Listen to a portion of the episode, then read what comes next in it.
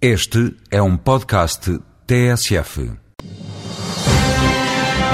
A União Europeia destaca-se na intervenção em matéria de direitos humanos. No Espaço Voz Europa, a eurodeputada Ana Gomes esclarece que instrumentos tem a União Europeia para contribuir para a resolução de problemas de direitos humanos e minorias e em que situações já houve intervenção da União.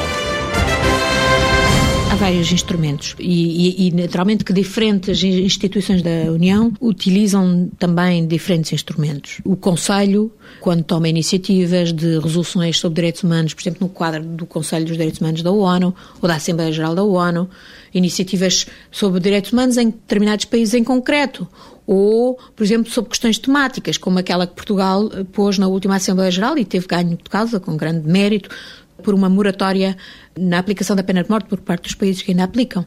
Tudo isso são formas de intervenção. Mas depois há outras especificamente dirigidas a, a, governos e a países que têm comportamentos inaceitáveis em matéria de direitos humanos. Em relação a governos que têm comportamentos de violação de direitos humanos, por exemplo, advogamos, e a União Europeia já tem, tem posto em vigor, por exemplo, sanções que implicam, por exemplo, eh, restrições de viagem por exemplo, a junta birmanesa, por exemplo, o, o, o Sr. Mugabe. Voz Europa, edição de João Francisco Guerrero.